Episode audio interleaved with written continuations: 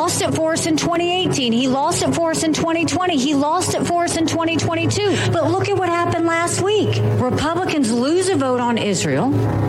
Republicans lose a vote on Mayorkas and the border. The RNC chair loses her job and his fingerprints were all over it.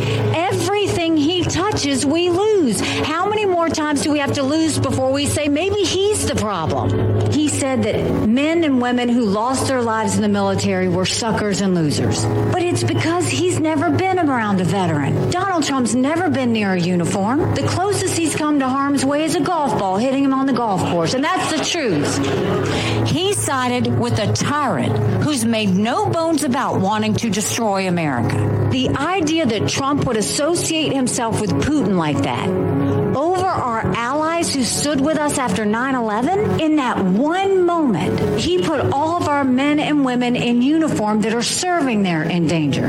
Haley's focus on Trump and Russia was especially pointed regarding the murder of Alexei Navalny. Trump needs to answer to that. Does he think Putin killed him? Does he think Putin was right to kill him? And does he think Navalny was a hero? Trump had no intention of answering to any of that or doing much else this week in South Carolina besides jetting in for a Fox News town hall and saying this about Navalny. He was a very brave guy and it's a horrible thing, but it's happening in our country too. I got indicted 4 times. I have 8 or 9 trials all because of the fact that I'm in politics. This judge Arthur Engoron ruled against you for actually almost a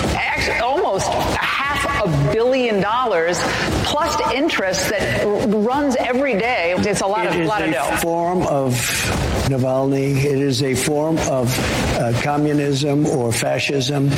Yet Trump's unrelenting stream of self-aggrandizing, Putin-stroking gibberish has had no apparent effect on the state of the race. The former president is cruising. Pure ambition, and she's good at it. I would agree with her that Trump is going to lose. So the party's going to be looking for somebody when this election's over who can uh, bring people together, who you know has been out on the stump, can help them raise money.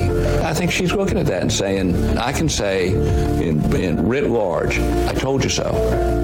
I told you so. I asked Harpootlian whether he thought in the end Haley could fit that bill. When you look at the Republican Party, she may be that. Who else is out there? She is a new generation of Republican, um, and she, she, I think she can claim that mantle. If she gets through this and Trump loses, she's it. So interesting. I think personally, I think it's a brilliant move, John Heilemann, to stay in there, to hang in there. Um, women are tough, and uh, you know, I think the moment, and I'm curious to your thoughts on this, that she didn't feel like she had to worry what she said about Donald Trump, took the gloves off, stopped kicking sideways, and started saying it like it is, is when she really found her voice. And she's a breakout star now, no matter what happens in South Carolina. Yeah, I think Mika, I think that's right. You know, you, there are two different ways to look at Nikki Haley, and, and here um, there are people who a lot. Everyone recognizes she has a lot of political skill. Um, there, the, everybody also recognizes that she's uh, very ambitious, uh, and and that there are those the cynical people about her say, you know, she kind of blows with the wind, and she's never been very consistent. She kind of takes whatever side uh, of an issue that she thinks is going to get her the furthest. Other people sort of say she has evolved in a, in a genuine way to your kind of point, and that it took her some time to find her voice, uh, and maybe too late, but that she's found it eventually, and, and, she eventually dug in against Trump and was willing to take him on uh, in in the full throated way she has, and that that is is that she's now kind of convincing in that role. I will say, but as in New Hampshire, uh, the case, the state, in the state here, a lot of people wonder uh, what how different this race would have been if she had been going against Trump, guns blazing the way she is now, if she'd been doing that for, for six months as opposed to just a couple months. This is the primal scream of a dying regime. Pray for our enemies because we're going medieval on these people. Christians not got a free shot on all these networks lying about the people. The people have had a belly full of it. I know you don't like hearing that. I know you try to do everything in the world to stop that, but you're not going to stop it. It's going to happen. And where do people like that go to share the big lie? MAGA media. I wish in my soul, I wish that any of these people had a conscience. Ask yourself, what is my task and what is my purpose? If that answer is to save my country, this country will be saved. War Room. Here's your host, Stephen K. Bannon. It's, it's Saturday, CPAC Saturday, 24 February, the year of our Lord 2024. Welcome to the War Room. Natalie, happy birth, happy day of the first day of your 23rd year. You, you thought I tur- was turning 24. I'm sort know, of I'm- offended. I'm- that's- 23. 23, 23 and 23. I got it. Okay, you guys saw the cold open with Nikki Haley. Didn't you enjoy that? I played that just for your viewing pleasure. She, she, she Emmett, Morning Mika is telling you, Morning Mika is telling you she found her voice. She found her voice. I- hey, remember, this is the great unmasking, right? You're seeing them all get unmasked. She's turned out to be the super hater, right? Neocon Nikki. Well, today we're going to see how that turns out for her. If we, uh, Ben, first of all, just the camera, I want to just make sure our audience understands what's happening today. Normally we have a packed crowd here at CPAC. CPAC is all MAGA. War Room Posse's been amazing, been great. But today, hey, how you guys doing? Waving the, you're in line right now. Look at the line over there. They've got to get through the screeners because President Trump is speaking, I think around noon or one o'clock now, one o'clock, backed up from 11, but the people are already going in. Every seat will be taken. This is a huge turnout for President Trump, but you got to process through the Secret Service. So we're going to get some of the, the folks that are either in line or, or with us, maybe slip out, come out. So we'll have our audience here. Uh, we got a lot going on today. President Trump speaks at one o'clock. There's going to be some Kari Lake, I think, speaks right before him. We got Scott Bessent, the financier, who's coming out, raised all this money for President Trump in South Carolina. He'll be up there on the stage. It's going to be a who's who. I think we have, is it Milei today from Argentina? I think we have him. It's going to be incredible today. And then, of course, your humble servant. I'll give the closing keynote, uh, which maybe get everybody fired up before the watch party. Going to be a live watch party. MSNBC, everybody's here is going to be to watch the MAGA have a big victory over uh, over Nikki Haley and maybe Nikki Haley's last day in the campaign trail. Uh, what is your sense, uh, Natalie, of CPAC so far? You've been coming for a number of years. You've been doing the show here with us for a number of years, and with uh, you covered it with National Pulse. By the way, Raheem Kassam, man, whoo! God, Raheem Kassam. Is Raheem at CPAC? I don't think so. Anyway, probably not. Probably not. Give us your assessment of CPAC this year. Well, look, I actually spoke on a panel yesterday with uh, College Republicans for America, and we were talking about the younger generations, how we get them involved, and we were sort of joking about some of the old slogans that used to dominate the culture wars, right? Socialism sucks, taxation is theft, big government sucks, and we were just saying in a matter of, what is it? Half a decade, how far we've come, right? The issues that we're debating now. If only we had the luxury to be sitting around and debating tax policy and trickle down Oh, no, economics, right? yes, yes, it's yes. not big government sucks. It's big tech, big pharma, big ag, the convergence of all of these interests, of course, compounded. Do you think the, the, message? Do you think the message of the MAGA movement is is being heard by the younger generation under 30 or being embraced by any significant portion of them? Well, we were talking about the interesting polling that came out showing that I believe my generation, my demographic, the number one thing that they're concerned with is the cost of living. And like I was saying, through that older paradigm, Or the cost of not living? And I think there's some discussion about what the cost of living is to people my age because I do think they include some things that are probably not necessary as the parents in the audience probably probably know. But I think you know previous kind of iterations of the Republican Party would really try to address that through the economic lens, right? They would try to talk about tax cuts.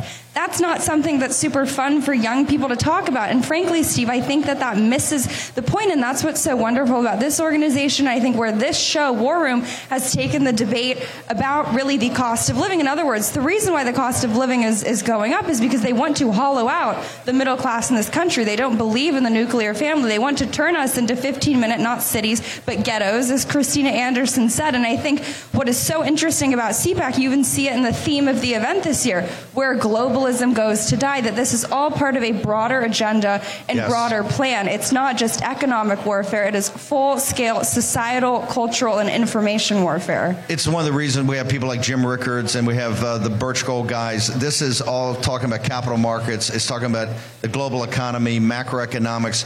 And in this voice, this populist movement, I just gave an interview to a British paper. Our interview with Liz Truss the other day was the dominant thing in the news uh, uh, in England because she actually said she picked up the, the Economist and the Financial Times and she said that they're all part of a cabal. They're all part of a cabal that controls the United Kingdom. It's one of the people that turfed her out. And of course, people are saying, oh, Liz Truss is at CPAC. She's there in War Room with Bannon. It's all this wingnut conspiracies.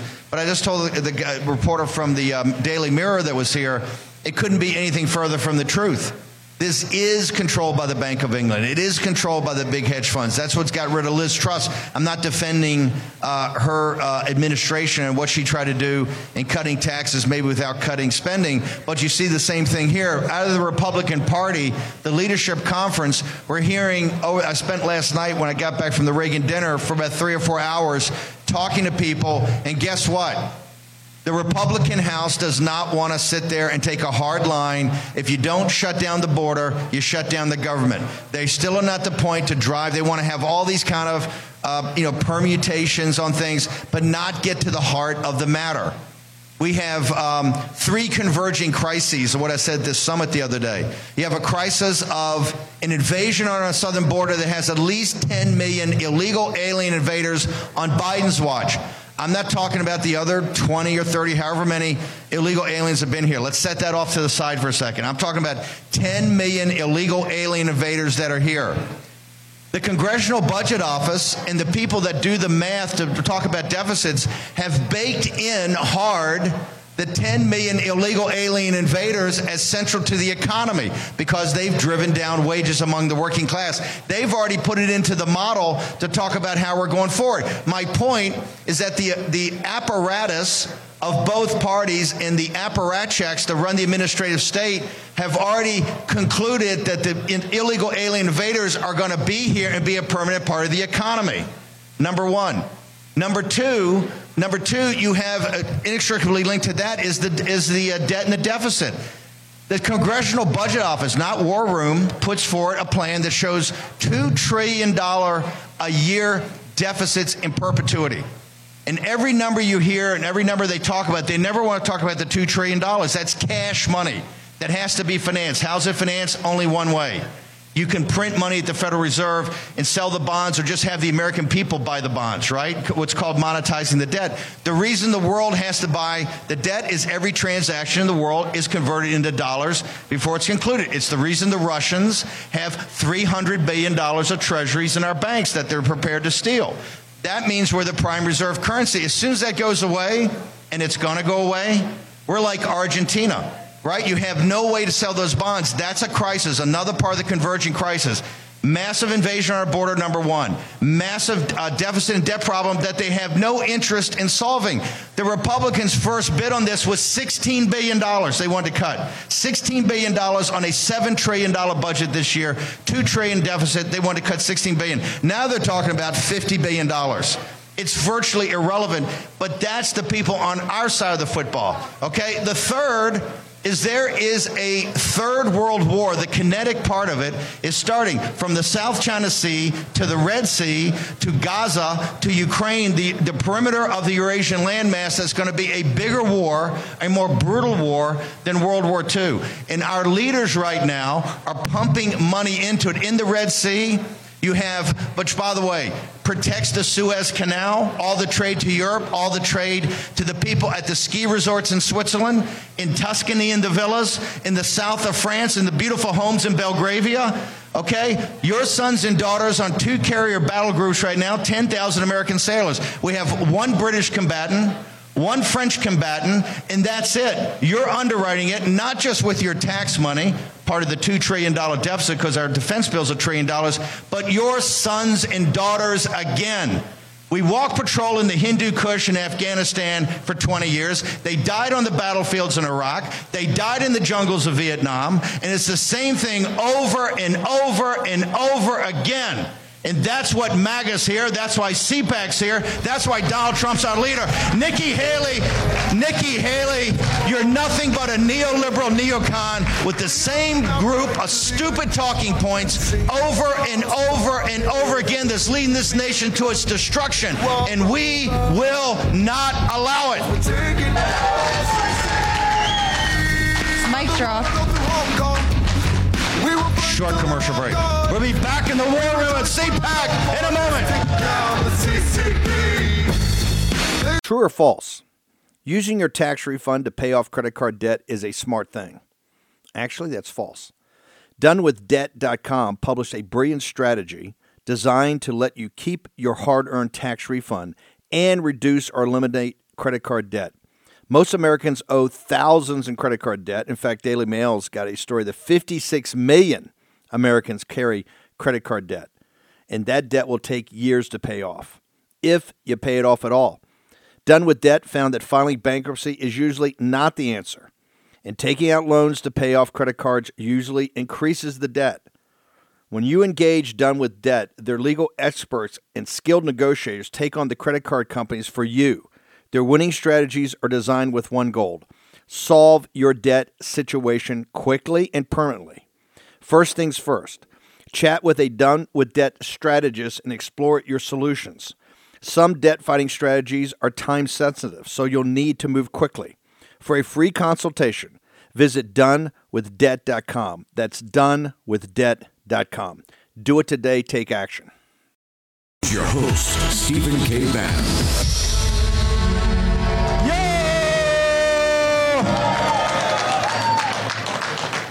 You know what I love about that? So many people hate it. Um, I want to thank Real America's Voice, uh, Parker Sigg. Is uh, Rob Sigg here? Is your dad here? Rob, oh, Rob, Rob's sleeping in? No, I'm just. Parker does all the work anyway. Um, fantastic job. I want to give let's give a shout out to Real America's Voice. This has been very difficult to do. The shows have been incredible. The morning show, all of it. And to Will, Cameron, and Taylor, our production team. Our production team, we got we got to digitally block out their faces. They'll be crucified. Will Blair, Taylor, we got the Cameron, all of it. Mo, where's Mo Bannon? Mo Bannon's running the floor here. Okay, uh, let's go. To, we're going to go to Columbia, South Carolina, to a uh, polling station. Our own David Zere. David, take it away. Hey, Steve, how are you? I guess the big story today is the early voting. I just interviewed Drew McKissick, who came here to vote at the uh, Recreation Park voting station. He said 208,000 early voters have come out. That's almost double of the entire Democrat primary here on February 2nd that turned out. He expects a record turnout exceeding 2016, which was 737,000 voters, I believe, in the Republican primary. Um, and it might be uh, about 750,000 here. But I'm at a polling station in Richland County, Columbia, South Carolina. It's about 67% Democrat, about 31% Republican here. So far, my exit polling, actually, actually, my wife is here exit polling for me in the parking lot. 15 to 6 Haley over Trump over here. So, uh, and a couple of Democrats. I asked, we're asking them anonymously to ask who they voted for. Uh, we also asked them uh, whether they're Democrat or Republican,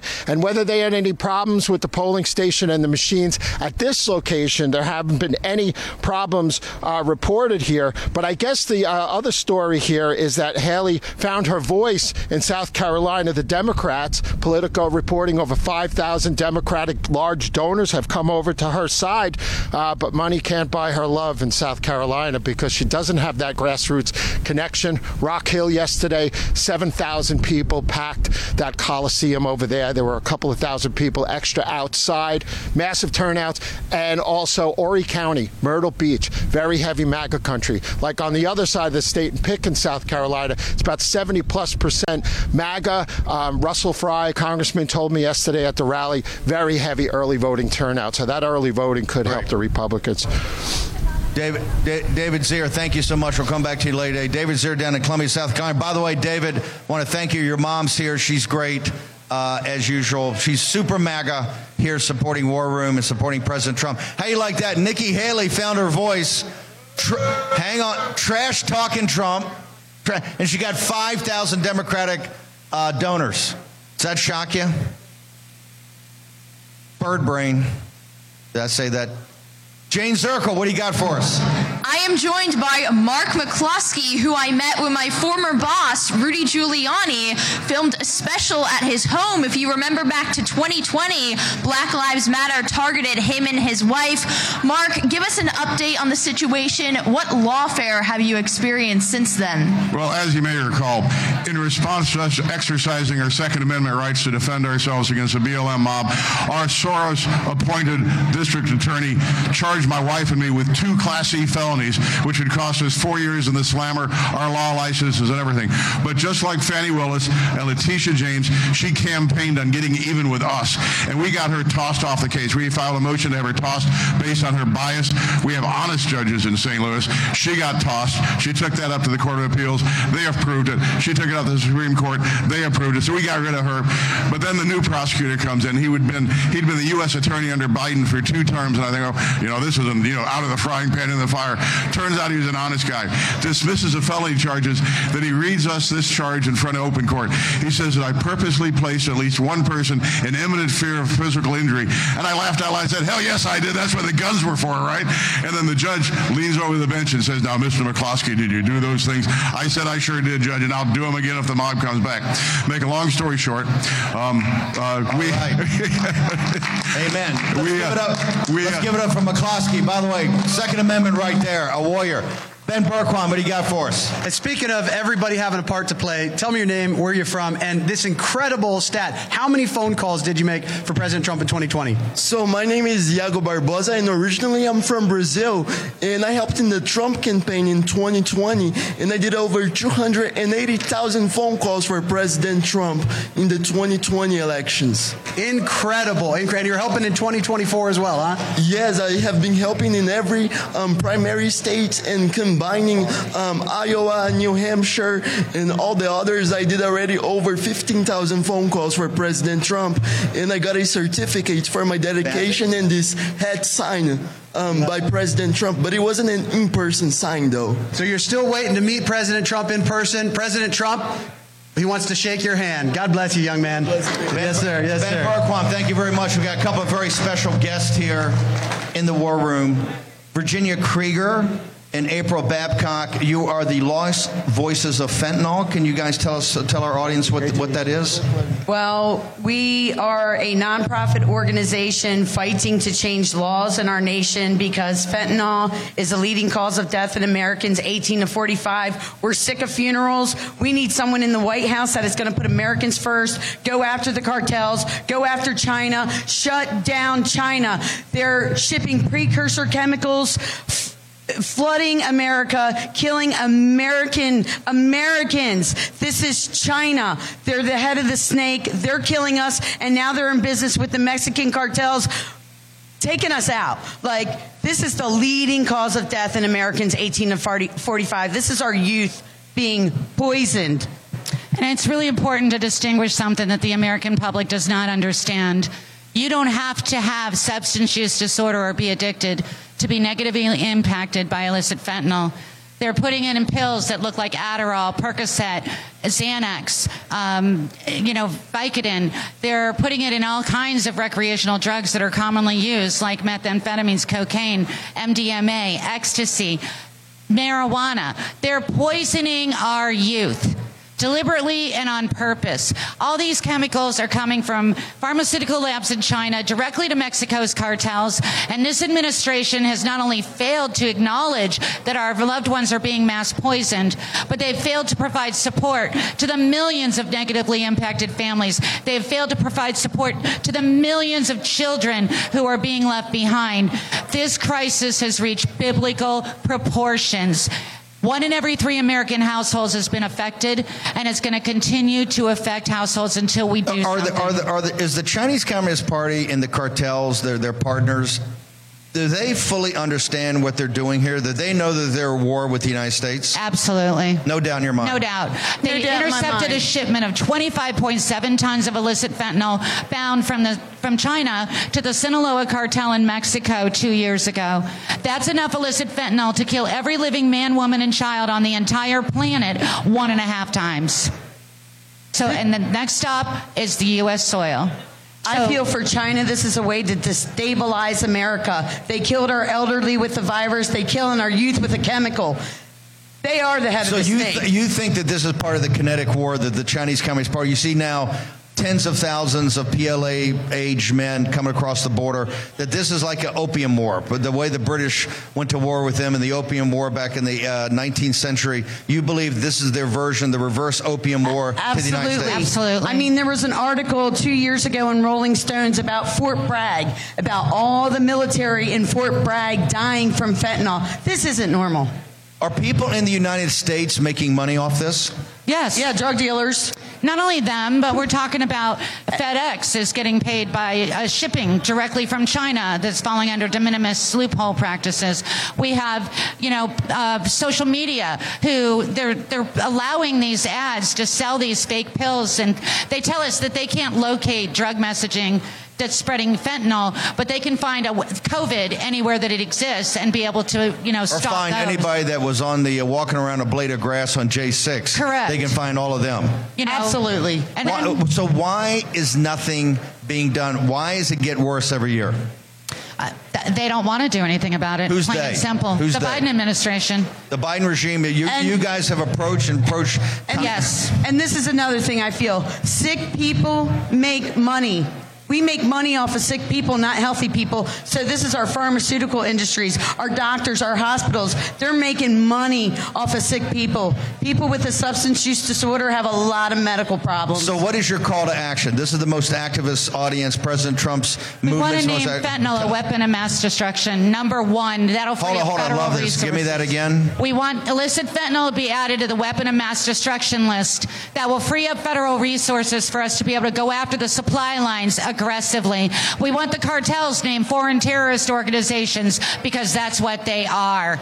We want public warnings to be issued so that every American household knows that illicit fentanyl can harm their family, how it can harm their family, and so that they're educated and informed.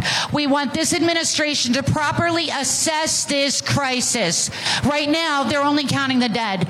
They have not counted the near death injuries. They are not counting the number of young people we have in comas all over this country because they're still breathing. How can you fix a problem when you have not assessed how big it is, who it is impacting, or how? Should the United States Navy and the Coast Guard board the Chinese vessels coming in to Mexico? Absolutely. No doubt? No okay. doubt. Real quickly, call to action. Where do people go to find out more about you? Website, social media. lvof.org. You can find us on Facebook. And really, we want July 13th at the Washington Monument will be our fourth annual rally.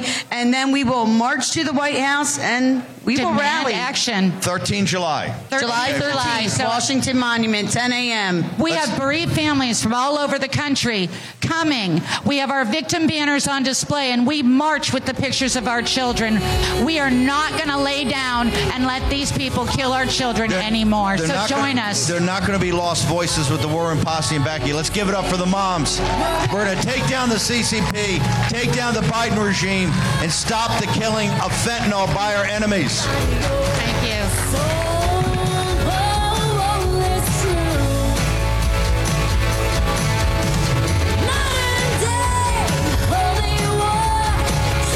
I want to warn you of a huge change that could be coming to our money in our bank accounts. First, think back to 9 11, shortly after the government pushed through the Patriot Act.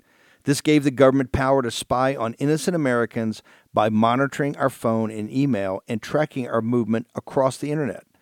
Now, Jim Rickards, editor of the independent financial newsletter Strategic Intelligence and New York Times bestselling author, is warning about a coming event that could elevate this governmental surveillance to a terrifying new level. In fact, some of the guests I've had on the War Room believe that the government will soon expand their powers to track our every move. If we say the wrong things on social media, donate to the wrong causes, buy firearms, or even vote MAGA, the government may be able to shut us out of our bank accounts.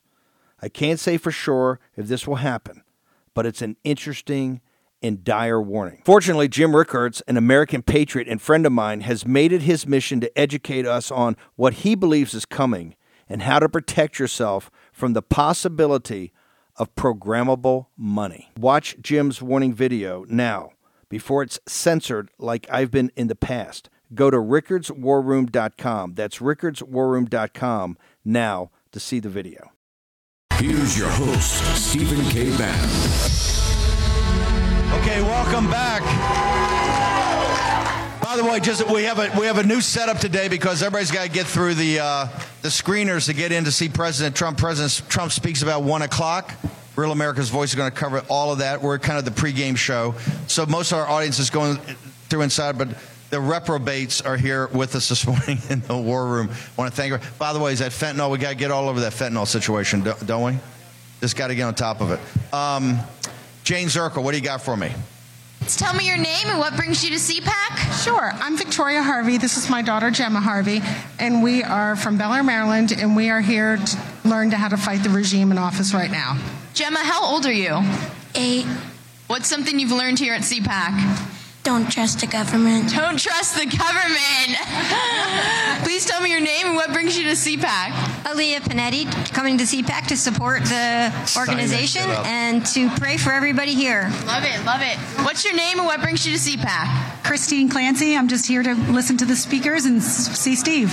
We love it, we love it. What's your name and what brings you to CPAC? I'm Jane Scandora, and I'm waiting to hear Ed Dowd right now. Oh, do we are we excited to hear Ed Dowd? Ed down. We're gonna get Ed down. Hang on, Ben. What do you got for us? All right, you got a neighbor over here, Steve. What's your name? Where are you from? I'm Joanne, and I come from the same neighborhood as Steve Bannon, Ginter Park in Richmond, Virginia. Actually, the same street as well.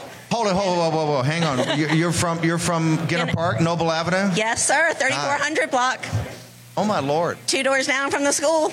From St. Paul School. Oh wow, that's my old paper route. He's got a quick question for That's you. my too. old paper route. By the way, I think you owe me for the papers. I, I didn't want to say anything about your parents, I was but too I young think it's for that it's been accruing interest, right? Too young for that What, time. what, do you, but, what do um, you got? By the way, Ginter Park is like is like heaven on earth. Great neighborhood. It is, still Of course, is. Tim Kaine kind of lives, you know, adjacent. So we gotta. You know, you can't, What's your- what's can't your- have it all, can you? What's your Um, What's your question? I have a question for you because um, we always talk about messaging, and I feel like we are um, addicts on a 12 step recovery because everybody's identified that we have a problem. But it seems like to get through new messaging or messaging that people actually care about, that are the conversations that Natalie mentioned behind closed doors in smaller groups, that local and state leaderships are opposing this and they're resistant to new ideas. So, how do we, as influencers back at our local chapters, how do we push through those changes? Because we're not getting our candidates and we're not getting them elected. Let's talk about that. What do you mean you're not getting your candidates are getting defeated? What at precinct level or at what level? It seems like everywhere, Steve. It seems like it's sabotage Gi- everywhere. Give me like a, what's a message you, behind closed doors or the messaging you guys talk about you think are, are winners or whatever that's not happening. Walk me through that process. Well, a lot of chapters don't even have websites. They don't have social media presence, or the stuff is dated five, ten years These old. are these are pre- when we say chapters, precinct chapters. Because one of Yes. the things we hope to do out of the one of the reasons we had the um, the uh, the Force Multiplier Academy is Mm-hmm. to begin this process. I think we got JoJo and Mo and Grace and some others. They're going to try to get the war room more organized, maybe into local chapters, so that we can We start to develop the messaging and start to weaponize the messaging, right? So that we can pierce through these. We understand. Remember, in any system, there's huge um, resistance to change, right? Because the people in charge of the levers of power are making all the money and have all the power. That's what the problem here is in the imperial capital. Remember, in the Tea Party election of 2010, there were 63. Uh, we won 63 seats. I think the biggest since the 1950s or the 1930s, and yet there was very little change at first, right? Because they came up here and got, got co-opted by the system but it, it was the beginning and the foundational element, like the Perot movement. The Tea Party was a foundational element to MAGA. It was a foundation. If you hadn't had the Tea Party and you hadn't had those small victories, you would have never had Donald Trump. Donald Trump actually had, when he came on with his message, there were people out there that were open to that message. And that's where we've gone right now. Remember, President Trump, when they stole the election from him, they thought he was just going to go back to Mar-a-Lago and be a good little boy and do what former presidents do: get a big advance on a book, kind of sit there and just you know go around and be a statesman and go about his private life. President Trump didn't do that. What President Trump says, "Hey, I need to save this country. They stole they stole my first term, They definitely sold my second term, and I'm going to come back. And you've seen the way people have galvanized behind that. Right now, he's leading in all the polls. Right? The MAGA movement's ascended, but it's a process, and you're still fought. Last night, I was on phone with congressmen for hours. The people that you put in office right now are terrorized that MSNBC and the New York Times and Washington Post are going to say bad things about them. That they're going to call them racist. They're going to call them nativists. They're going to call them xenophobes if they do what needs to be done on the southern border. It needs to be done in shutting down this frickin' government. right. Shut in order it to get our down. to shut it all down. Now, but it's all part of a process. And right now we're ascending, and I understand it's it's it's bad, right? It's tough to do, and oftentimes you're very disappointed. You're very disappointed when somebody wins. This is the power of President Trump. Look about his first term, right? As imperfect as he is, he had about as good a first term, and we had a lot of things that didn't go right. But if you see the apparatus he's against, right? Think of what accomplished. Think about this apparatus for a second. The guy comes back and says, I'm going to run for another term, right? Because you stole it from me. He's facing 700 years in prison. Now, uh, Navalny, obviously, they did a lot of bad things to this guy, there's no doubt, but that's the KGB. That's what they do. That's how they've terrorized the Russian people since they took out the Tsar, right? They're nothing but Bolsheviks. They're another version of Bolsheviks, just like the CCP. This is the United States of America. I want to repeat, they want to put Trump because he's running for president and leading the polls in prison for 700 years. And if they had their choice, they would do it tomorrow. They've also stripped all of his business wealth from him, just like the Bolsheviks in Moscow in the 1930s did. In addition, they've tried to take him off the ballot, and th- they believe so much in democracy, they're trying to take him off the ballot in 31 states. They then had this defamation charge with another $88 million, and they're going to do it again and again and again because they understand that you guys have his back and our movement's ascended, and they think by taking out our leader that they will kill the movement. They have to understand, and, and and let's not lose the point of what Robert Kagan, the husband of Victoria Nuland, did in the Washington Post. He wrote a 5,000 word essay in the most prominent political paper in our country, in the, in the official paper of the imperial capital, that called for the moral, the moral call, the moral justification for the assassination of Donald Trump. Full stop. They and hey, when they see him coming on November 5th, all bets are off for these guys. This is lawlessness. This is the reign of the outlaws, right? This is the reign of the lack of rule of law, of the of the rule of lawlessness, and they will stop at nothing. So what you're doing in your groups, it is working. I know it seems that you're not getting the right people and etc. But that's why I think you just got to hunker down. You got to do it north side Richmond. North side of Richmond is the north side of Richmond. North of the river is a tough town, right? They make tough people. Well, thank you so much. I want to make sure we get our card. Absolutely. Steve. I'm coming back to collect. I think that house. I think that house. It's only from 19. It's only from 1969. That's a big bill. It's been accruing interest. That's it's going to be big bigger. No offense, it may be bigger than Trump's Trump's bill in New York City. Steve, can I can I add Yeah, one yeah. thing to your question too? I think for so long we haven't been able to look at younger Republicans, particularly at the college level, as allies in all of this. But something you may not know, there is actually a college level RNC. Did you even know that? But as you would expect with the RNC, it's filled entirely with establishment Republicans, just the children of big donors, the types who are basically propping up Nikki Haley. But there's sort of an inner civil war going on right Yes. now at the collegiate level of Republicans. So I would encourage you, it sounds like where you're really lacking is on the technological front, the social media game.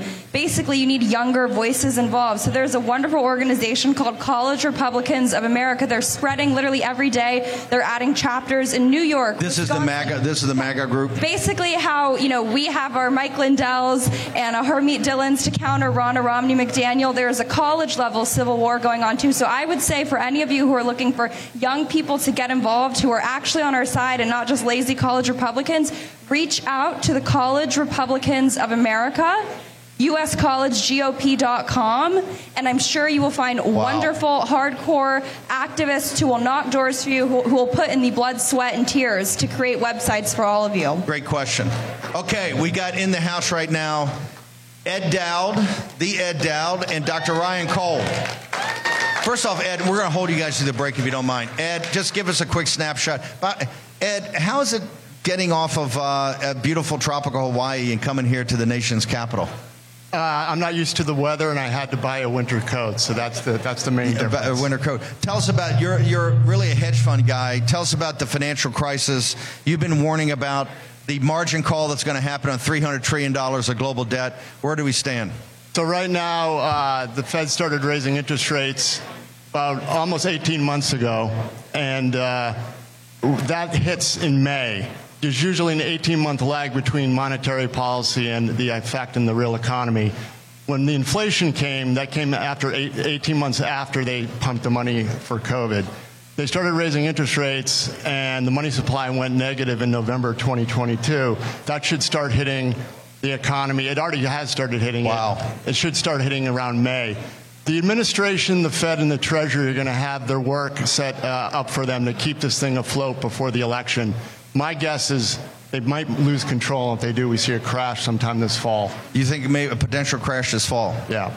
President Trump's second term is going to be brutal. Uh, listen, Dr. Cole, you're here. Talk about the conference you've been speaking at. Where do we stand with the pandemic? Where do we stand with the vaccines? We're going to talk about excess deaths in a second, but where do we stand overall this entire fight? So we're still here fighting the fight. Uh, the biggest uh, challenge right now is uh, freedom of speech. Uh, most of us who've been. What do you mean by that? Well, because just because they're trying to shut all you guys down, put you in jail. Well, like people, the People's Republic of the State of Washington uh, has attacked me on misdis and malinformation, and they constantly want to usurp the Constitution, our First Amendment rights. So certainly the science we're digging into that, continue to present it internationally, and Uh, unfortunately, we're still seeing the long term effects of these genetic injections that way too many people were. Did they admit to that at all? Does anybody actually still technically admit to that? I know there's court cases coming on. Well, you see, you see people making slips, but have they officially? Where, where, do, where do we stand in the official narrative of forcing them to actually tell the truth? Well, it's interesting to watch Peter Marks, the head of the FDA, perjure himself in front of Congress last week. You think he perjured himself? Oh, I do think he perjured himself, as as did the other two uh, uh, officials from the three-letter agencies. So, I, I think other nations are waking up. Other people are compensating their injured individual uh, citizens. Other nations care about their citizens. It's embarrassing that we as a nation continue to deny what's happening physically, which uh, you've heard me say many a time the cells don't lie. Under the microscope, in the laboratory, we can prove the harms, but we're denying people their basic human rights to be acknowledged that they've been injured by something that was mandated and experimental. Th- This was this was the congressman, I think, from Texas that was lighting these guys up, for, force them to answer the question. There were You're some- saying that time when they did that, they that was perjured testimony. A lot of it was. I, I, I watched Peter Marks as a, a, a hematologist saying, "Oh, we we don't see any change in cancer rates." The CDC's own data shows an uptick, a little hockey stick in every age decile now. And so to have him say, "Oh, there's no increase." The data don't lie. The cells don't lie. So it's very frustrating medically to Can know the the House, truth. can the Republican House help to force drive that? Are they doing enough right now to putting this Well, forward? there's some- we see these committees, but uh, we don't see a lot of action. Do we see Well, there's right confirmation bias. Nobody wants to admit they've harmed themselves. Most of these members in the House have, have gotten multiple shots. There are a couple of very vocal most, members. most of the guy, most of the people in the House are, are, have taken are vaxxed. Yeah, the uh, Wenstrup. Wenstrup said he had two Pfizer's and he's fine. Natalie, when you go over there, you're going to be double masked. I don't want any shedding on war room employees. Okay, short commercial break. Make sure you go to birchgold.com slash Bannon, the end of the dollar empire. I want everybody to read it. You got to download. We'll sign it. Short break. Back in the war room. We're going to talk about excess deaths in a moment. For War Room veterans, you know we have been all over this supply chain issue with China and medications and the uh, active pharmaceutical ingredients. China has a stranglehold on us where there's a way to break that. Jase Medical. I got an emergency medication kit from them. The FDA just declared a global shortage of medication and warned that critical antibiotics are in extreme short supply across the United States. But you know that because you're a viewer or listener to the show. Now, here's the action you can take to correct. Do yourself and your family a favor and get your Jase case right now. It's a pack of five prescription antibiotics you'll have on hand for common emergencies. Just visit jasemedical.com. That's Jase, J A S E, jasemedical.com. Take a few minutes and fill out the form. Your information will be reviewed by a board certified physician, and your medication will be dispensed by a licensed pharmacy at a fraction of the regular cost. You'll be glad you have the Jase case. Go to Jase Medical, that's one word, J A S E medical.com, and enter code Bannon at checkout for a discount on your order. That's promo code Bannon at Jase, J A S E medical.com. You know what the problem is because you've watched the show. You can break, you can take action and break that problem by going to Jase Medical and get your Jase case today. Action, action, action. Here's your host, Stephen K. Bannon. Okay. Hold it, hold. Whoa, whoa, whoa, whoa, whoa, whoa, whoa, whoa, whoa. It's a little low key. You got to be a lot louder for President Trump today. Is that the best you got? Hang on, hang on, hang on. What- Were you guys out partying last night? I think I see a lot of hangovers here. Unbelievable. Okay, we have Senate testimony on Monday. We're going to break some news right here. The Grim Reaper, Ed Dowd, is with us. Remember, he says the depression coming in the fall after Labor Day. So, you got any better news for us? Talk to us about your testimony. Well, President Biden's been seeing dead people lately. Unfortunately, I'm seeing real dead people. Um, the, I'm going to present before Senator Ron Johnson on Monday basically the pandemic scorecard. Uh, from 2021 through 2023, what are the economic and human costs since the vaccine? The economic costs are as follows. We calculated them from the gross uh, national income uh, accounts. 15 billion uh, from dead people that was lost to the economy, 77 billion from disabilities, and 135 billion in lost work time from injuries, for a grand total of 217 billion. Hang on, but how much of that has hit the? Because isn't the canary in the mine shaft going to be the insurance companies? How much have hit the insurance companies? And if it's hit them, how come they're not up on Congress on Capitol Hill belly aching about some sort of bailout? So have they admitted that there actually are excess deaths? Or are they hiding this somehow in their accounting? No, they, they took losses in their group life business, which is very short duration. They raised prices on that. The hit's going to come in the whole life business when they change their long term death assumptions. I know for a fact, as of last week, I was talking to one of my insiders who said internally they're still trying to figure this out. They really don't know. You can't make this up. You mean they're internally trying to figure out how why they- the excess deaths are continuing? Why they, they are continuing? Okay. Because this is the conspiracy theory of all conspiracy theories right now, right? The vax is actually bad for you and is killing people.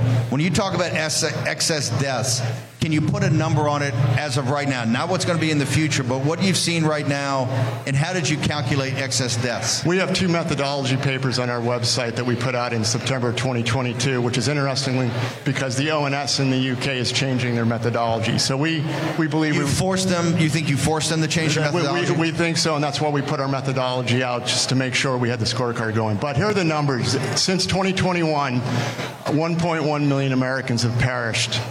But, uh, remember, in 2020, 458,000 died. 1.1 million over and above the normal rate of death, or 1.1 million total? 1.1 million excess deaths. Excess deaths. Over the normal rate.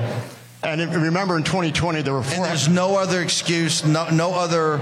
There, well, there, there could be others. There could be fentanyl in there and some lockdown, but there's co-factors. But I'd say 75 to 80 percent of that is vaccine. That's what we think. That's what you're extrapolating. But nobody, the government won't admit that today. Has anybody taken that the, that data and gone into a court and try to have a class action suit to represent the dead? Is any, any lawyer? Because you know we're not short of trial lawyers in this country. Has anybody actually gotten a group of people together that have had people died and try to go to court and said, "We need money to compensate us for the deaths, for, for the whatever the seven billion dollars you're talking about, whatever that number is." They go in there and say, "Hey, y- y- uh, you guys killed them. We need to be paid." Not, not to my knowledge, but I'm sure there's some going on right now that just they haven't reached out to me to use our data. So, what's the, the purpose of Monday? This is a big deal. Dr. Malone, Dr. Cole, others. Was it who's the other co- co-authors? Is Dr. Hooker? Uh, Brian Hooker from Children's Health Defense Brian will be there Hooker, as Chil- well. Children's Health Defense. You. These are mo- the most prominent voices in the crisis movement. What do you guys hope to accomplish on Monday at Senator Johnson? Because Senator Johnson's been a hero in this. My, my goal is to uh, present to those who don't know what's going on to say, hey, there was a policy implemented, implemented in 2021 that resulted in these following uh, uh, metrics 1.1 million deaths, 3.5 million disabilities, and 28 million injuries as represented by lost work time. 33 million individuals in the U.S. have had their health compromised either through death, disability, or chronic sickness. That's about 10% of the U.S. population. So the pandemic sc- scorecard is an epic fail.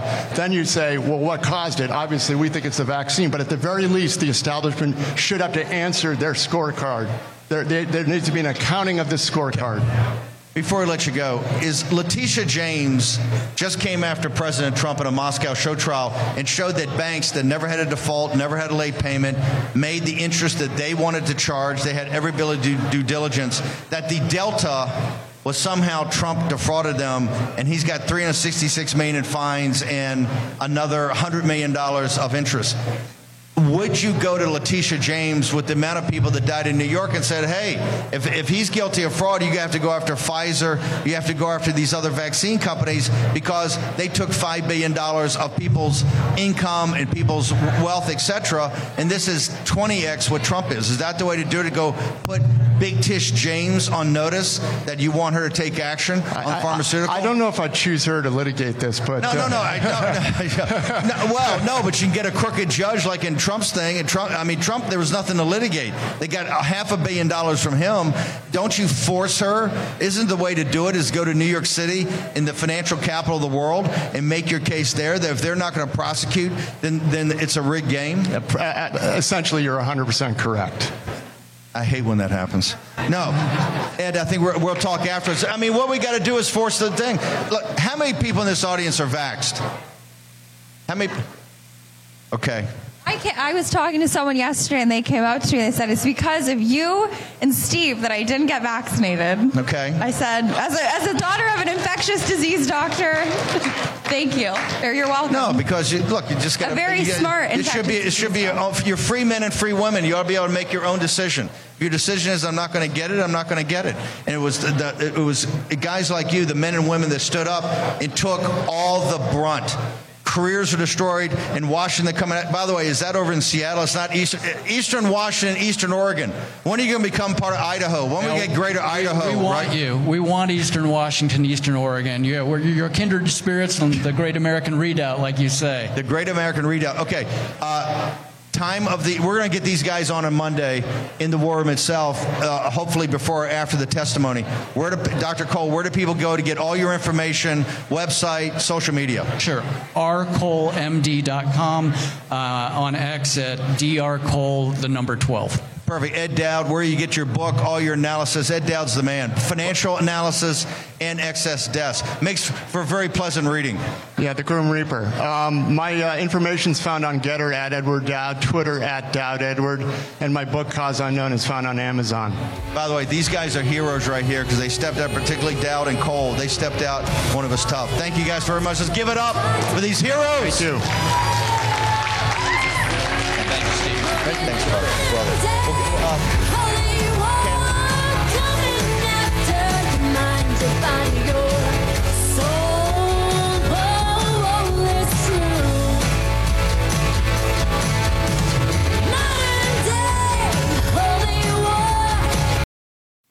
tax Network USA is pure war room for solving your IRS tax problems. If you owe back taxes, COVID was your lucky break. Tax court shut down, the IRS paused, and you skated. Well, baby, that party is over. The IRS is adding 20,000 enforcement agents, basically tax cops. Honest, hardworking Americans like you are in the crosshairs. Rich people have tax lawyers, and you don't. You'll pay up plus interest and penalties. Tax USA Network has brilliant war room type strategies designed to solve your IRS problem quickly in your favor. Never call the IRS yourself, you're at their mercy. You could sit on hold for six to eight hours and get hung up on, grind you for all your back taxes, plus interest and penalties. Tax Network USA attorneys have a preferred direct line to the IRS. They know which agents to talk to and who to avoid. If they get difficult agent, hey, they just call a different agent. Tax Network USA learned of a limited time special IRS offer. The IRS is willing to waive $1 billion in penalties if you qualify. Find out if you qualify before it's too late. Schedule your free confidential consultation with Tax Network USA. They've resolved over $1 billion in tax debts. Think about that. They've resolved over $1 billion in tax debts. They offer a best in class client satisfaction guarantee. Now call 1 800 245 6000.